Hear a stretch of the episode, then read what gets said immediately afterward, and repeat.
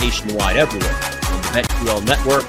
We got 10 NBA games tonight, Trysta. We got breaking news in the NBA, although I don't know if we count a trade that happened early afternoon breaking news, but it's being counted as breaking news, so we're just going to consider it breaking news the rest of the way.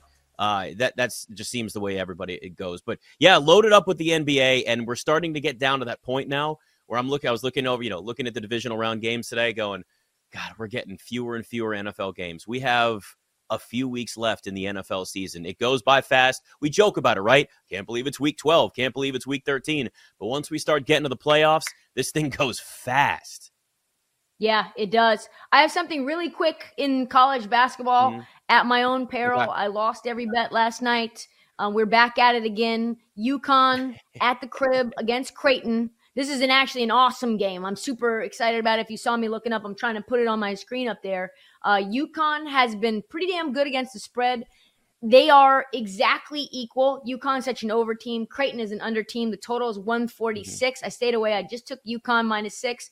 Please, Lord, let me not be stupid. Please let this be a good bet. I I felt last night, Nick, I was on the right side of TCU plus three. They were mm-hmm. up all game. Thing went to overtime mm-hmm. where dogs go to die, and they lost by four.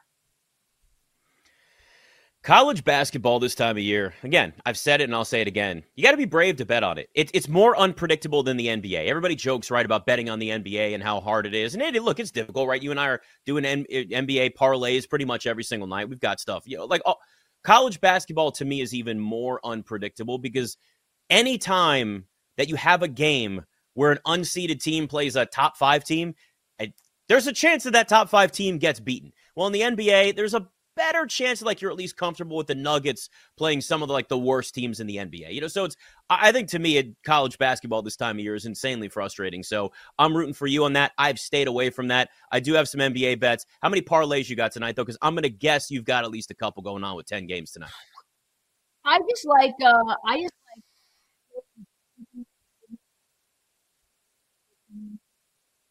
half which I know is crazy, but we're talking about the dregs here. We're talking about the Houston Rockets. No shade of the Houston Rockets. They've done a good job as a franchise as opposed to last year, kind of like the Texans to a degree. I like the Knicks to be able to, at the crib, at Madison Square Garden, to get busy, especially with OG Anunoby. We talked about this as soon as the OG Anunoby trade happened. Jalen Brunson has been a big facilitator. He's been able to score, yes, but his assists have gone up from right around the five five to six range to sometimes 10, 11, 12 assists. So I like Jalen Brunson over seven and a half assists. Malik Beasley is somebody that's actually played really well recently. I mean, really, it's been a good season for him in general, having Giannis and Dame there from Milwaukee. So I'm actually going over on his points. It was at 10 and a half when I got it, and over on his threes. Uh, he's gone over in points in three of his last four games. He's gone over in his threes, and that number specifically, the two and a half, in all four of those games. I mean, Dame and Giannis are just giving him an opportunity to kind of get open. And I feel like he's one of those guys that's gone under the radar. We saw back in the day, Malik Beasley was a guy that, besides spending time with Larsa Pippen early on and kind of helping her, stay away from that. This is a guy that could get you like 20 points a game back when he was in Minnesota. So very underrated in terms of the props market for someone that really isn't getting noticed enough. So I'm going to jump on the Malik Beasley train tonight. Also, another one that's kind of under the radar, Isaiah Stewart, over 17 and a half PRA. It's a really low number for a guy that's gone over this in his last five games, 16 points in each of his last two games since coming back from just being injured. So that alone, the points are getting you right almost to that number. Another very, very low number where the market is. And Bojan Bogdanovich over 17 and a half points. No Cade Cunningham again out there for Detroit. They're not a good team, right? You know, this team loses on a regular basis. Uh, they're really bad. But Boyan could go out there and get you points. So somebody sitting there at just 17 and a half when you have no Cade Cunningham, kind of taking away a dynamic from the Pistons, more touches, more opportunities for Bogdanovic. So I'm going to take the over on those points as well. Can I interest you in mm-hmm. some Jalen Duren? Jalen Duren's point prop is only 13 and a half. His rebound prop is sitting there right around nine and a half, minus 125 on both sides of the over on both of those props, over on rebounds, over on points. Jalen Duren, I don't know if you've been seeing what he's been up to, Ashley.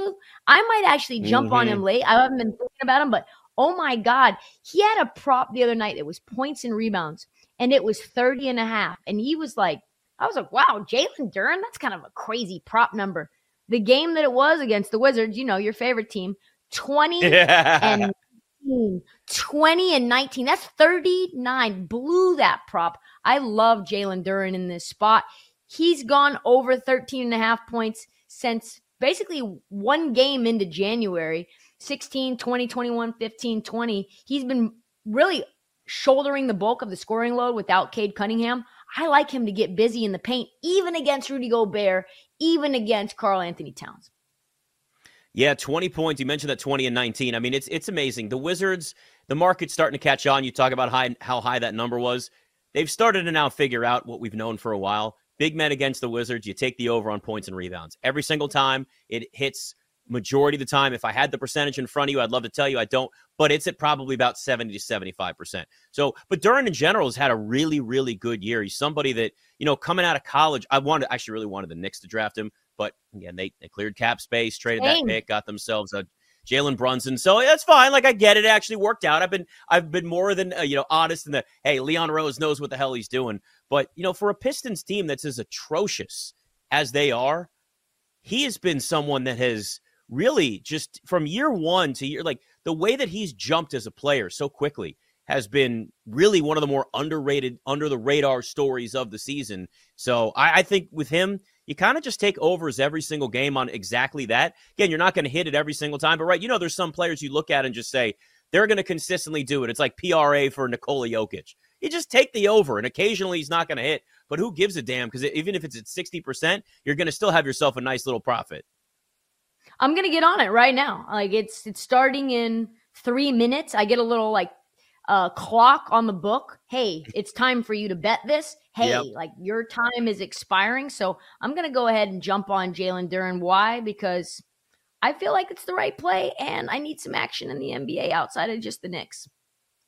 Got to have a little bit of that, and of course, the breaking news in the NBA, Trysta, the Pacers win the Pascal Siakam I, I, guess we could call it sweepstakes, but at least it's only for the rest of this season. Uh, th- this this is a Pacers team now. Do you look at their win total's gone up to 45 and a half. They're 20 to 1 to win the East. Like this doesn't affect the top of the Eastern Conference. But what it does is it shows you it's a it's a Pacers team that's in now. They want to win now. They gave up multiple first round picks, gave up Bruce Brown, a couple of other players that were, you know, throw ins that nobody really cares about. Like this, though, is a Pacers team that says, we want to win. We want to win now. We recognize what we have, and they're really ahead of schedule. They've not just been a fun team, but now they add somebody that brings everything that they need. You got a guy that can defend. You got a guy that can go out there and score. He plays the wing. It's exactly what the Pacers needed. Now you're adding that with I mean, my God, the greatest passing point guard that we've had since what Magic Johnson out there. I, I mean, this is this is a Pacers team that could at least win a playoff series, I think, now at this point. They still got a long way to go in terms of growing,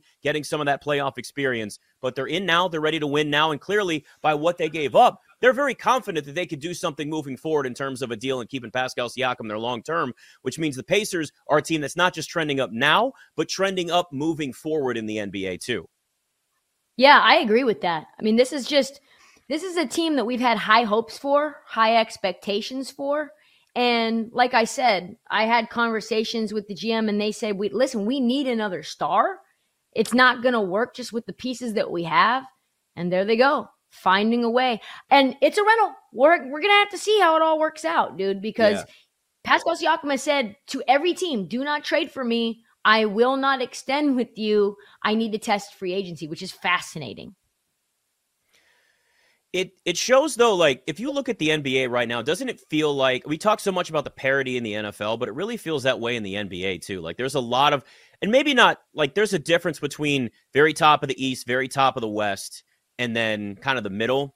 There's a lot of parity after like the top two or three teams in the Eastern Conference, where you're looking at a bunch of different organizations that at least can have the expectations of taking that next step, right? Like that, not championship contending. I'm not even looking at the Pacers, the Eastern Conference Finals, but I am looking at a team that sees their opportunity here. And it's kind of a testament to just where the NBA is as a whole, where there is a ton of parity there. Yeah, no, I mean, I think that the East is more interesting than the West, considering there are teams that I'm excited about. I'm excited about Orlando. What are they going to look like? I'm excited about the Pacers. What are they going to look like? The Cavs have been really good too. We haven't really talked about Cleveland. Cleveland is on a heater right now. They may look to make a trade yeah. at the deadline, maybe some insurance if Donovan Mitchell decides he doesn't want to stick around. I'm fascinated by this team, especially considering they're not even fully healthy yet. Is that does that mean that those players that are now gone were an impediment to their success? I don't think so, but I am excited to see if they can build on that momentum when they get their players back. Where does it put the Pacers in your eyes at this point now? Like does it elevate them past the Cavs? Does it elevate them past the Heat? Because the Heat are actually playing defense again, which we know was their calling card to begin with. It's a great question. I think at least it puts them in the top six. We know that. Mm. I think like pretty much solidifies them out of the play in. But I think that they have a shot to make noise. And I think it's all about the fit between Tyrese Halliburton and Pascal Siakam. Halliburton being hurt is tough, right? Because you want that yeah. chemistry to build Pascal Siakam right now. But I tell you what, Pascal Siakam will never find driving lanes like he will find with Buddy Hield and Tyrese Halliburton on the floor because he has been bunched up, not being able to really move in space because he's on a team with no shooters outside of, you know, the 10 games or so with Immanuel Quickley and kind of RJ Barrett. So now that he's got all of this space, I think Pascal Siakam is going to be one hell of a prop to take on a night to night basis until these lines move. He's going to be able to score at will, and probably his defense is going to pick up too. Yeah, that's I think that's a great point that you bring up. It's like sometimes having a fresh start changes a player, and you get a new opportunity, get some new uh, you know, pieces around you, a new system, new coaching staff, like all those. And sometimes it's a mental thing, right? It's just that fresh start and being out of really an organization in Toronto that doesn't have the expectations the Pacers have now. So, like, what does that do for Pascal Siakam? I think you're right in that sense where you look at it and they're going to want to get him involved early. They're going to want to make sure that he kind of feels acclimated to the organization. Like, let's get him the ball a little bit more so he feels comfortable here. And you start taking over his game after game it's going to take a few games for the books to really adjust to that. So that's absolutely somebody I think that, that you consider there. You're right, though, when you talk about like the top six. And that may just be the back end of the top six in the Eastern Conference. Because I'm looking right now, Boston's going to finish with the best record in the NBA. You know, they have the easiest schedule the rest of the way, and currently, at least right now, in terms of strength of schedule, for the rest of the hmm. season, the Boston Celtics. So sitting at 31 and 9, a win percentage of over 775. Like, that it's going to be tough for anybody to dethrone Boston at the top of the Eastern Conference, let alone you know the entire NBA. But you got the Bucks after that. I wouldn't put the Pacers above the Bucks or the Sixers. The Cavs, the Cavs and Heat are interesting though, right? Because we've seen Cleveland went. Cleveland's actually played better since Darius Garland's been hurt. So when he comes back from that broken jaw, do they struggle a little bit acclimating him again? Does Donovan Mitchell's production come down a little bit? Does that mess with the chemistry and the five game winning streak that they have right now in Cleveland? So you could argue that Indiana could maybe jump the Cavs. Could they jump the Heat? Uh, the Heat are a much better defensive team, but we know they're getting older. Do they start to wear down as the season goes on and have to grind their way through the playoffs like they did last year? The Knicks are a team that's certainly been playing relatively well, but they had, you know, a bad loss the other night. But this is still a Knicks team that's kind of trending upward. The Magic or another team, right? You said it, like trending upward. So the Pacers are kind of right in that mix of maybe at best they're four and maybe at worst they're, I mean, I would say, I guess seven, maybe eight if it really starts to fall off right. and the Magic and the Knicks start to win. But like that's the Eastern Conference right now. Look at all of the space you have there and all of this up and down as, as, as really the, the rest of the season goes on. We're not even at the All Star break, and we still have the trade deadline coming in three weeks, or who knows what some of these other teams in the East may do. And on top of that, you talk about the difference between four and eight. It's only like two games. I mean, the Cavs are 23 mm-hmm. and 15, and the Magic are 22 and 18. So, I mean, that's a win streak or a losing streak. That's one key injury to a guy. Jimmy Butler obviously has missed time. He continues to miss time throughout season to season. You know, now once and, and listen, like the Pacers are seven and three in their last 10. And that's without Tyrese Halliburton for a large, you know, bulk of those games. So when he comes back and you have Pascal Siakam, and listen, they're not done. They still have Obi Toppin, they still have Buddy Hield to package up with some picks. Right. And get maybe yeah. another piece. It's it's amazing how like if you really do commit yourself to building a young team, right? Like building with youth and, and being able to identify the right pieces that will fit. And this works in anything. This works in the NFL. This works in the NBA.